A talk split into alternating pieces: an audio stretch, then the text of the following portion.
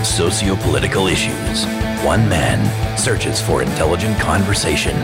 From Dedham, Massachusetts, the birthplace of modern democracy, this is You Don't Have to Yell with your host, Dan Sally. Good day to you all. It's the bad boy of nonpartisan political podcasting here, and welcome to week two of Religion Month on You Don't Have to Yell. Now, last week, we heard from Dave Scott, a Christian entrepreneur who has a very private and personal approach to his religion that differs a lot from the more politically minded evangelical groups who more often take the center stage on national media. Now, another group that's been as widely discussed today, albeit with a decidedly different tone, is America's Muslim population. And to get some perspective on the Muslim experience in the United States today, I asked Anam Hussain, co-founder of tech media startup Accio, graduate of M I T's Sloan School of Business, daughter of Pakistani immigrants, and an all-around great person to join me. The biggest surprise to me was how some of the headwinds she's faced in life due to her identity had nothing to do with her religion at all. Listen on and learn, compadres.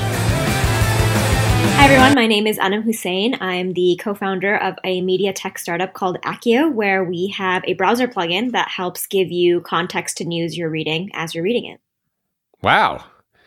That is, that's very applicable to what we're doing today, isn't it?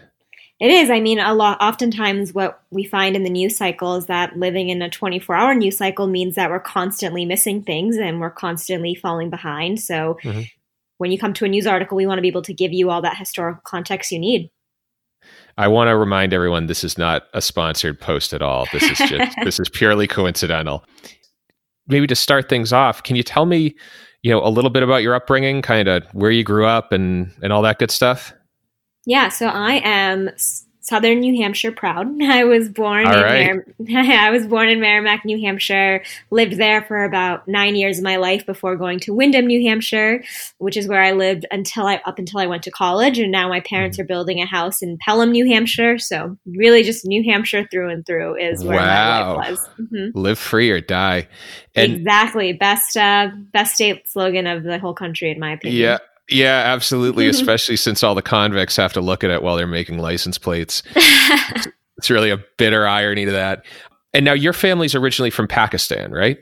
That's true, yep. So my parents are both from there. They immigrated to New Hampshire when my father got into Dartmouth, so that's sort of how we ended up in a random state in America. And my older brother was actually born there as well. I was the first one, not only in our immediate family, but in entire extended family to be born in America. Got it. Got it. And so what is your, what, what did your dad do, or what does he do? Yeah. So my dad now, he came to study um, geology. And so that's what he was uh, focused on in school. But now he is sort of the typical South Asian immigrant where he uh, runs some convenience stores, gas stations, things of that nature. Ah, interesting. Interesting. So he goes, comes to study geology, and then he decides to go and just found a bunch of small businesses, huh? Yeah, it's sort of, I don't know what it is. I don't know if there's like a bunch of signs that are put up all around the country when South Asians enter and they're like, hey, you should really buy a grocery store or a gas station. But he got yeah. he got pulled into the trend. And I do think that his more entrepreneurial behavior seeped into all of his children, really. Yeah, I you know, and I don't want to make any like broad assumptions or anything like that. But I have to imagine that in Pakistan, it's probably a little bit tougher to start a business and really make a living off it. Is that fair, or am I totally? So yes and no. So there, I would say a lot of people start businesses. A lot of people starting, you know, the local store, or they'll be starting some sort of um, used car business. And so a lot of people own businesses, but it's not like there's only a few small elite who have big businesses, which is usually the factories um, in the country and things of that nature. And so what what's the typical Pakistani upbringing like then? So I think that people have their own variations. For me, um, growing up meant a lot of emphasis on what it means to hold on to your culture. So, you know, I grew up speaking the language. For me, my mom was super passionate about working as well. So I grew up in a scenario where she was constantly talking to me in Urdu, which is the language of Pakistan. And I was constantly talking to her in English because she wanted to learn English, but she wanted to ensure I knew Urdu. So, okay. you know, that was um, something that we dealt with. And now if you hear my mom speak, you would hardly believe that she moved to this country not knowing a word of English. There was a lot of Pakistani news channels played in our household. So mm-hmm. constantly listening to, to my dad, watching the news. In fact, I initially wanted to be a journalist and went to journalism school for undergrad because my dad was glued to the T V watching all these Pakistani news channels. And I just figured, wow, my dad clearly respects whatever this is that's on television. I want to be that. Um, and that's sort of where my initial career journey even began. And so now does New Hampshire have a sizable Pakistani community or no? It's a good question. So we do now. It was okay. obviously a lot smaller when my parents immigrated there, but they they found others. Um, they found they found their sort of tribe, and the community has definitely grown quite substantially. So now, you know, when I go home for a Pakistani wedding in New Hampshire, you'll see two, three hundred people um, just at that wedding. And that's just our own personal community, right? Not all the others who, who are around. So it's definitely grown. My parents, um, I also not only am from Pakistan, but was raised uh, Muslim. And so my family helped start some of the first mosques there. We've been building New Hampshire's first mosque for what feels like my entire lifetime. It's one of those projects that is just very difficult to get going. Yeah. And, you know, we've had our share of complaints from the community and construction challenges, just it, you know, one day we'll get there, but it's, it's been a long journey. You mentioned complaints from the community. So like what, you know, what kinds of things have come up? Yeah. So there's a lot of stats that show that whenever any sort of religious establishment opens up in an area, there's so much good it does, right? It helps create, yeah. it helps make those spaces safer. You can look at the mosque in Roxbury, Massachusetts, and how that has, how that, the existence of it has changed the Roxbury community. And that was sort of what we, what, what, what, what you would expect would happen in New Hampshire as well. But there was a lot of opposition to the gatherings that would happen. There was a lot of opposition to parking. People didn't want these people parking in front of their houses or on their streets if they were trying to go to the mosque for Friday prayer. There was mm-hmm. also complaints about sound because we do have a call to prayer um, yeah. that goes on through the speakerphones. People didn't want the noise. Um, so there was a fair share of complaints that came that blocked us from building for a while. Got it. So it wasn't like the uh, the mosque that they were building near the Twin Towers or near this near Ground Zero, where everyone sort of was up in arms against the fact that there was a there was a mosque being built, that, that it was Muslim. It was more just standard crowd control issues. Is that right, or am I am I wrong? I think there was a mix when that chapter of the mosque, like I said, this has been going on a long time. I think when that chapter of the mosque was happening, I was a lot younger, so I don't know the full okay. details of the community reaction, but I knew I do know there was a, a bunch of structural things. Got it. Okay. I'm, I'm, I'm unfamiliar with, with the process of founding a mosque, but um, right. obviously the first thing you think when you hear community complaints and you hear mosque is you think there's some Islamophobia there. I mean, New England in general is a really white part of the country, but New Hampshire is a very white part of the very white part of the country. Mm-hmm. Did you ever feel that growing up or? So it's such an interesting thing for me to reflect on in my life. Because I, I know people always say the cheesy line, I don't see in color, but I yeah. really believe that for a good part of my life, I didn't. And I realize now it's because I was the only color. So growing up in New Hampshire, all my classmates, all my peers, my neighbors that I played with, everyone around me was white. Um, mm-hmm. And that was just, that was just the town I lived in and all my friends were and all the parents that I spent time with. And so I had things happened to me throughout not just my time in New Hampshire, but throughout adulthood related to Islamophobia. And I think of them in different phases. So yeah, phase one was just childhood confusion. I remember the earliest moment was sitting on a swing set in elementary school. And this, this Jewish kid looks at me and says, "You're from Pakistan?" And I was like, "Yeah." And he's like, "Oh, we're not supposed to talk." I was so confused. I didn't know what that meant. I realize now he probably thought that Pakistan and Palestine were the same thing. Um, not that okay. it makes it better, not that it makes it okay, but I think that's no. what was going through his head. And then in middle school, I started getting called names such as Saddam Hussein's niece and, um, you know, lots of other random slurs. And they were very confusing to me. And I remember I got called down to the principal's office because he wanted to talk to me about how I was feeling. And I thought that was the strangest question because these names that students were calling me, my, my parents' reaction, and I think some, a lot of immigrant parents are like that, is if we don't talk about it, then then our kids are protected. So my parents didn't mm-hmm. sit down and talk to me about what happened with the Twin Towers. They didn't sit down and tell me like, hey, this might be happening at school, or kids might say things like this. And it's not because they were naive. It's because they just didn't think that that would seep into a school environment. They thought they were protecting me by not telling me about these horrific things that were happening around me. So then when I was being called names at school, it was just, I didn't understand what anyone was even saying. And I just would kind of just either laugh or just get awkward. Um, yeah. I think the best The best instance was um, shout out to one of my childhood friends and neighbors, Kim Piazza, when one one guy called me um, Saddam Hussein's niece, and she just like literally put her fist up and went to fight him. She was a sassy uh, Italian friend of mine. Um, she was great, so thank you, Kim. But but yeah, I just I was just confused, and I didn't understand what was really happening. And it wasn't. I, I feel like I'm skipping a bunch of years, but it wasn't until yeah. I was older and that Trump was running for his campaign that I started to see all these different sides to my neighbors and the people I grew up with. And I'd see their Facebook posts and I would just be so confused. Like, what? I was, I was your neighbor. I was on your softball team. And now some of the things that you're posting and the opinions that you're voicing are just in contradiction to my entire existence in this country. And it was just a very shocking and confusing moment because I feel like I grew up just believing the world was this beautiful, welcoming place. And because I was the only color, I didn't realize I was different until it was time for people to have opinions and share just how different they were from me.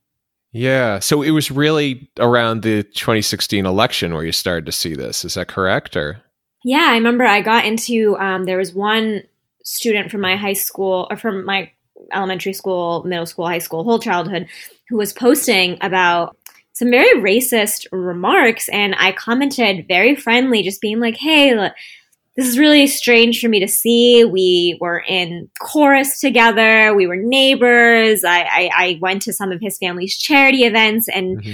you know, I felt like we had this lifelong friendship. And now I'm seeing this, this message. And I just was trying to be vulnerable and explain my thinking. And what ended up happening is that him, his father, his uncle, all people who I like, you know, people who picked me up from school, who who were there at, you know, chaperoning events were now attacking me for leaving my comment and saying that I was assuming that they were all racist. And I just felt so attacked and returned and was like, what is happening? If I can't foster a dialogue with people who have different opinions than me, that grew up with me and have known me since basically first grade, then how am I ever going to be able to strike a chord with anyone, strike a conversation with anyone?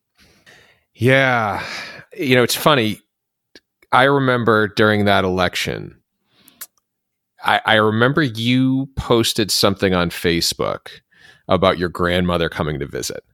I want to say, I don't know if that makes sense or mm-hmm. if you were, or maybe you were going to Pakistan. I can't remember what it was, but I remember for, for me, you know, when Trump started talking about the Muslim ban or when he started talking about the wall in Mexico, I, I thought to myself, I, I that's a line I can't cross. You know, that is a that is not an ideology that I can condone in any way. And I remember mm-hmm. thinking of that either. And I can't remember whether it was that visit or whether your family was coming here.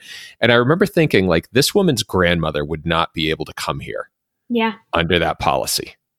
Yeah, I mean, I, I probably did post about that because I, I remember I had emotions around that very subject because my grandmother, upon arriving, my grandmother has since passed, um, and I think at the and, and at the time of the Facebook post had, but the reason I had posted was because she came here for her treatment. She um, had kidney failure, and they just don't have the proper resources in Pakistan to treat her dialysis. And so she was able to get that care here and extend her life and time period with us, which is something that just wouldn't happen if she wasn't able to come here. Yeah. Yeah. You know, some of the people I, I talked to during and after the election, the, the folks who supported Trump, made a couple of distinctions between what he said and and what they believed. And and I'll, I, I want to bounce a couple of them off you. Okay, interesting. The first one, my favorite one, was that he's not actually going to do any of these things. The reason that was my favorite is because generally the fear when you elect someone is they're not going to do anything they say. And in this case, the fear was that they were, the, the worst case scenario was that this guy actually was. So again, getting back to it, he's not actually going to do any of these things. So when it came to the, the Muslim ban, he's not actually going to do it. Do you have any thoughts on that one? Yeah, it's an interesting one, right? Because I think sometimes it was used as justification. I think sometimes it's used for coping. But the problem isn't what, in my opinion, candidates say things they're going to do that they never do. That's just that's just the history of yeah.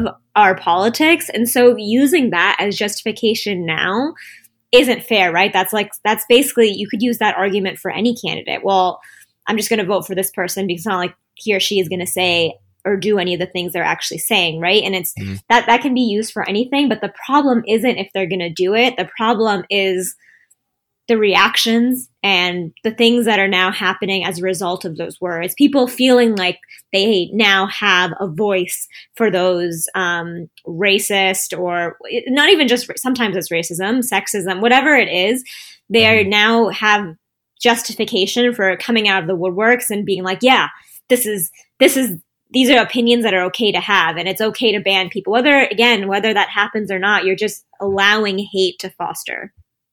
Yeah, I remember the big phrase I heard was people would say, he says what's on his mind. And all I could think is, no, he says what's on your mind. Yep. You know, he says that thing that you don't want to say. So obviously you had this interaction on Facebook. I just, I want to shift gears and we can get back to the other reasons in a second. But you had this, I don't know what you want to call it, blow up on Facebook. Right. What's it been like since? What have you seen online and offline? Um, in terms of the dialogue? Like, have things changed fundamentally since the election? From what I've seen in terms of whatever my personal echo chamber might be, is that the people who voted for Trump from th- those same communities I saw have kind of just gone quiet. You know, the mm-hmm. people who are anti are still out there posting, sharing things that he's saying, sharing changes that are happening, and the people who are pro him have all just gone quiet. It's like they're, I don't know if some are embarrassed or if they're just like sitting back and letting letting it run its course, or maybe this is exactly what they wanted to happen and they're just letting it happen and don't feel like they need to share it.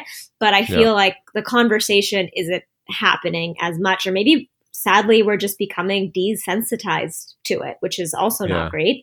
But I'm definitely not seeing as much conversation happen amongst adults. What I am hearing about is how it's seeping into, similar to how it seeped into my childhood environment, how it's seeping into the lives of my friends who do have children. I was mm. on a bachelorette party this summer, and my friend's niece was there. She is in elementary school, and the word Trump came up, like just casually in conversation, as it does, I'm sure, in many conversations daily. And she froze. And we were like, oh, what? And we didn't even realize what it was. And we found out from her mom that she's afraid of that term, like the way so, like a child is afraid of monsters under their bed. And it's yeah. because a girl came up to her at school and was like, Trump is going to get you kicked out of this country. And so she just got so scared because she, you know, this is where she was born. This is where she lives. And she just, she imagines Trump as this monster who's going to take her away from her family or take her away from her school and her friends. And so when it's a trigger word for her now, and she's just a child. On the adult side, though, the have the adults been fairly well behaved then, would you say? Or have you have you seen like overt instances of Islamophobia amongst adults that are more pronounced maybe than than prior? I don't think I've seen them. I've definitely heard stories, but again, because I'm an entrepreneur, I work from home, so I'm just not interacting with people as much as I used to. Um, but I definitely hear, I definitely hear stories. My friends who do go to, who do go to, um, you know, work environments, and it always gets uncomfortable because you're just like, do I say something? I'm at work. It's not really the setting in which to create that dialogue, right? Yeah, I mean, and that's a big. I mean, this is a much bigger conversation, I think. But one of the things that I've learned growing up Irish Catholic in Boston, which is I don't I don't think there is a more insulated class in the entire United States of America that if you were born Irish Catholic in the city of Boston. Um, so I, I don't, I don't have a lot of experience being the other, but one of the things that I've, I've started to learn more about is the fact that when you fall outside the majority and something happens that either hurts or threatens you, there is a calculus that goes into deciding whether you're going to say anything or not. And a lot of that is based on, am I even going to get a receptive audience, or am I going to evoke a defensive response that's going to blow up in my face? And am I better off just kind of keeping my mouth shut and pretending nothing happened and going about my day? Is that is that a fair description, or am I... Yeah, I mean, you know what's interesting is I feel like in terms of adult conversations, it's the things that aren't offensive that have offended me the most. Okay.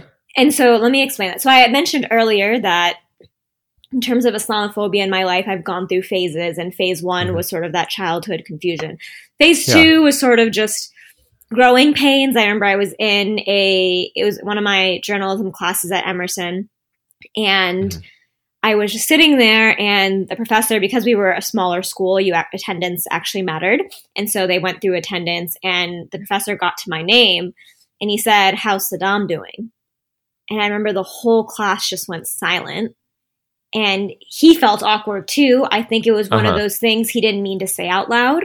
It was happening in his head, and I didn't know. I mean, looking back, I'm like, maybe I probably should have confronted him, probably should have told the school, but it was the first time something like that had happened to me as an adult versus all those childhood experiences. So I was just super confused. And then yeah. the phase after that, which is what I'm talking about when it comes to being offended by the non-offensive things, is that now I feel like I'm just my religious and cultural identities take precedent over any other part of my character. And so, mm-hmm. and what I mean by that is that's how people see me. When I, after Trump was elected, a wonderful, I mean, she's a super kind, smart, wonderful woman that I went to school with. Um, I went to grad school at M I T. And so she was one of my classmates there. And we were sitting in one of the hallways. And after he was elected, she looked at me and she was like, and she knew I'd already started working on Accio. Everyone knew that I wanted to be a founder. And she looked at me and she was like, "So do you think you'll run for office now? Like for any office, for any position?" And I was like, "What? Why would I do that?" And she was like, "Well, don't you think that the American Muslim community needs more support and, and voices now than ever?" And I honestly didn't know what to say, but I was offended. I was offended that she looked at me, and despite there being nothing in my history that shows an interest in policymaking or law or anything that leads to one of those careers, I'd, I'd never done anything that to me showed that that would be a career that I would go, whether it was city council or Congress, anything. And to me, it felt like she had just boiled down my entire existence into that one part of me that happened to be American Muslim. Yeah. I was just, it, it really offended me. And I obviously tried to be super kind. I responded and I said, well, there's also not a lot of American Muslim entrepreneurs. Um, there's also not a lot of Pakistani female entrepreneurs. So I still feel like I am doing something for my community by taking that path. But it just, it, that was probably the comment of all the slurs and all the things that I've been said that hurt me the most, because it just took away any credibility or expertise I had in any area, and was just like, but you're Muslim, so you should do something about that. Yeah. And this was at M I T, you said. Yeah. Right? Mm-hmm. Yep. I think there's a certain amount of blindness you have when you're when you're white Christian in this country. And there's sort of different stages of development. And there's sort of like the quote unquote woke stage, where you're kind of bumbling around trying to figure out the right thing to do. And then you say something like, "Are you going to run for office?" thinking you're doing the right thing, but in the reality, you're you're you're actually just as guilty of otherizing an individual as maybe somebody who might be a bit more blunt, right? Um, in their in their preconceptions about things. Yeah, that's and and so you're at phase three. Is have you, is there a phase four? Or are we still at phase three now? Then I don't. I think phase four is just, as cheesy as it sounds, acceptance. Like now when people say things, it just doesn't bother me in any way. Like it really yeah. doesn't. Like I just, I, I, I get it much more rarely, again, because I work from home, so I'm just not networking as much, but I, it just phases me a lot less. I think the only times it bothers me is when it seeps into what I do in my career. And yeah. so I, I've definitely had, you know, moments with V C conversations or pitching where people make assumptions based on my identity, and that's frustrating. Really? Um, yeah. I mean, I, I remember once, this isn't about religion, but just more about identity as South Asian. I was yeah. doing a pitch and, um, and my, my co-founder is also, she's from Hawaii and also Asian. So, you know, we have two minority founders on the team. And so we were doing a pitch and we had done a ton of research, interviewing, interviewing potential users and what their needs and pain points, you know, the whole, the whole thing that you do. And we selected some of the best quotes from them, and we weren't thinking, we just picked some of the best quotes and put them up on slides. Didn't realize until afterwards, after a certain comment was made, that all the people we picked happened to be other people of color, specifically other Asians. And so one of the V Cs that we were talking to responded and said, well, just because you talk to a few friends doesn't mean that you have a business idea. And I was so confused when he said that. And it wasn't until I realized, oh, he's assuming because we're minorities and all of our examples were minorities, that therefore those were all our friends, not just random people we happened to speak to. And it was this grand assumption that was made that then took us from being able to show them the full opportunity and just put us in defense mode, defending and explaining our research, which is really not how these conversations typically go. Right now, there's maybe more of an emphasis on on minority founders, female founders. There's there's more of an emphasis on funding opportunities for people who fit those those categories. Does that help the conversation? Does it do a disservice? Because does it put you in a box? Like, what are your thoughts there? Yeah. So, I mean, if you look at the amount of money that we've raised at Accio, ninety percent of it has come from funds that invest in first-generation minorities and immigrant founders. Okay. That's just sort of where it wasn't intentional to try and get money from those funds. We've talked to so many different funds, but yeah. that's sort of where it continues to happen. And what we found is that people say they want to invest in minorities. And obviously I'm a woman and I support women. And this is not to say that I don't, but what I found is that most of those initiatives convert into checks for white women, because you get to say that you met a diversity quota, but you still aren't that diverse.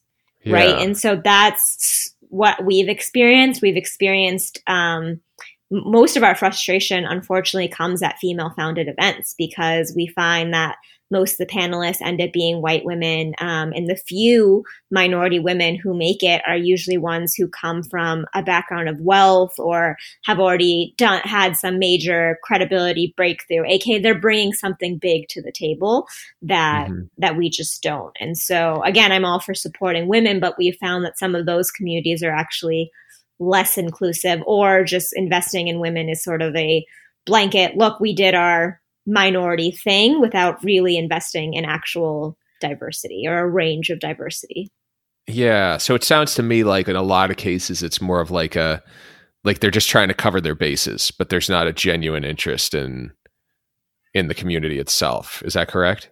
Yeah. And I've also found that, um, and I see this both in, in investing and also here in Hollywood with all my friends who are in acting, you, you see all these programs where they bring in a ton of diverse candidates. Uh, you know, in a V C, you'll see their director of platform hosting uh, founder diversity nights. You'll see big casting networks here hosting groups of all minority actors who want to make it in the industry. But those aren't the people who actually cast for the films. Those aren't the partners who are actually investing in the companies. And so they get to get these great pictures and content and put it on their site to show, look at what we did for diversity. But those are just, those are the people who care, but they're not the people who make the decisions, who actually invest and cast and make the, make the big decisions.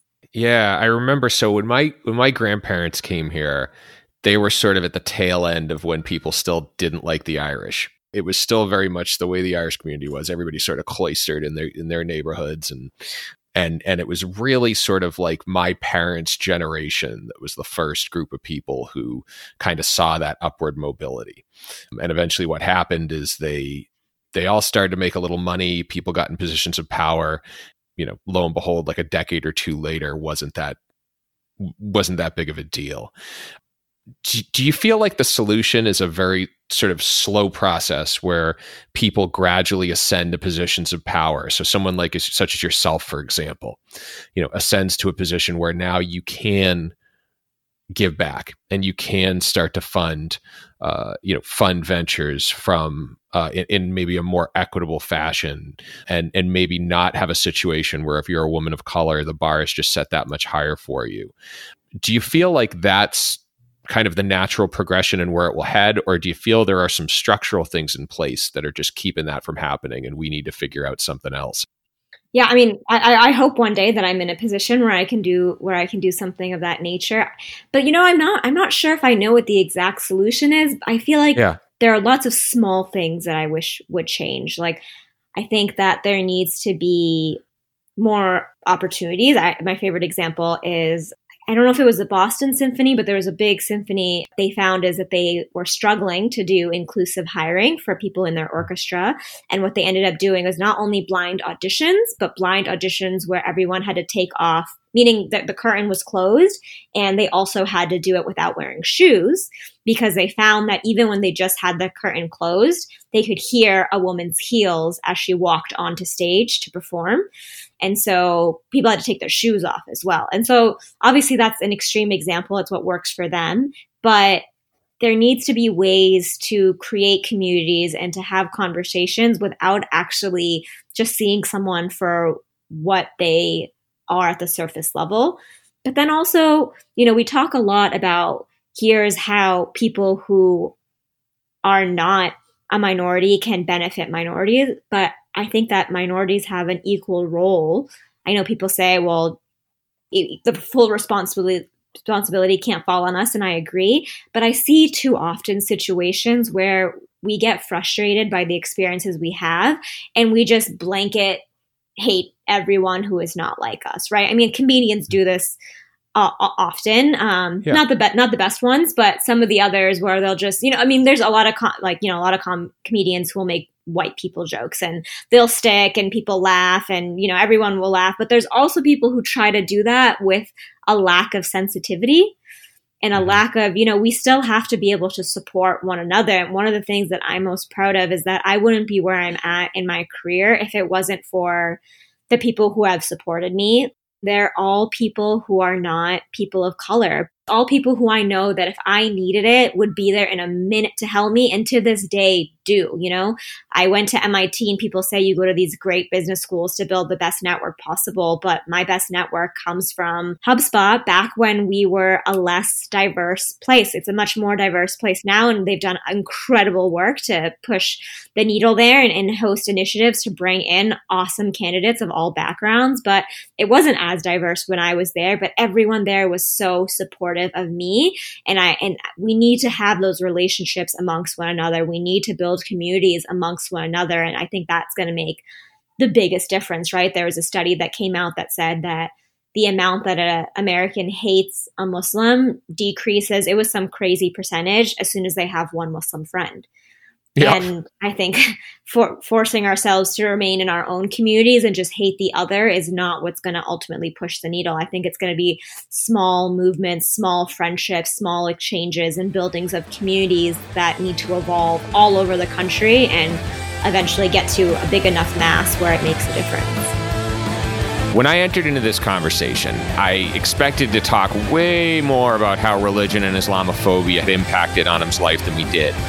But it actually turns out that being a woman of color has created the most friction in her professional life. And there was a study done by Gallup in twenty eleven that kind of backs this idea up. And it shows that, you know, while Muslims experience the highest level of discrimination among any other religious group in the U S, with about half of them saying they experience some kind of Islamophobia, the same study showed that people the most comfortable having Muslims as neighbors were also people from highly integrated communities who were more likely to have Muslims as neighbors in the first place.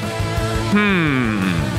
So, while Islamophobia is certainly real in this country, it seems that in the places where Muslims actually live, you're more likely to find a latent coastal racism that consists of white people making dumb assumptions based on your background. And that topic will have to be for another day. One last aside. Anam totally kicks my ass and probably kicks yours. And when her father decided to come and study in the U S, the country gained an entrepreneur who raised another entrepreneur. Now, I watched a room full of people in twenty sixteen, adults, cheer when Donald Trump proposed banning people like Anam and her father from the country. And for those of you who supported Trump in twenty sixteen, I'd really be interested in knowing if this interview changed your perspective at all. You know, the fact is, the Muslim world is filled with tons of entrepreneurial people looking to move abroad and better their lives, and they've got choices as far as where they go. And from what I can see, the only thing that Muslim ban would be keeping out are good ideas, which are not currently in oversupply if you have not noticed. Now, next week, we have Mark Johnson of the University of Washington and author of Secular Faith, How Culture Has Trumped Religion in American Politics, to talk about how religion is actually adjusted to the changing mores of modern culture rather than dictating them. Here's a little teaser for you. If you take the Bible literally, there's a stronger case for slavery than there is against it. I'm just going to sit and wait for the hate mail to come rolling in. As always, theme music courtesy of Feller Tack, sound quality courtesy of my producer, Jason Putney, my brother from a mother named Missus Putney. Until the next... This is Dan Sally, signing off.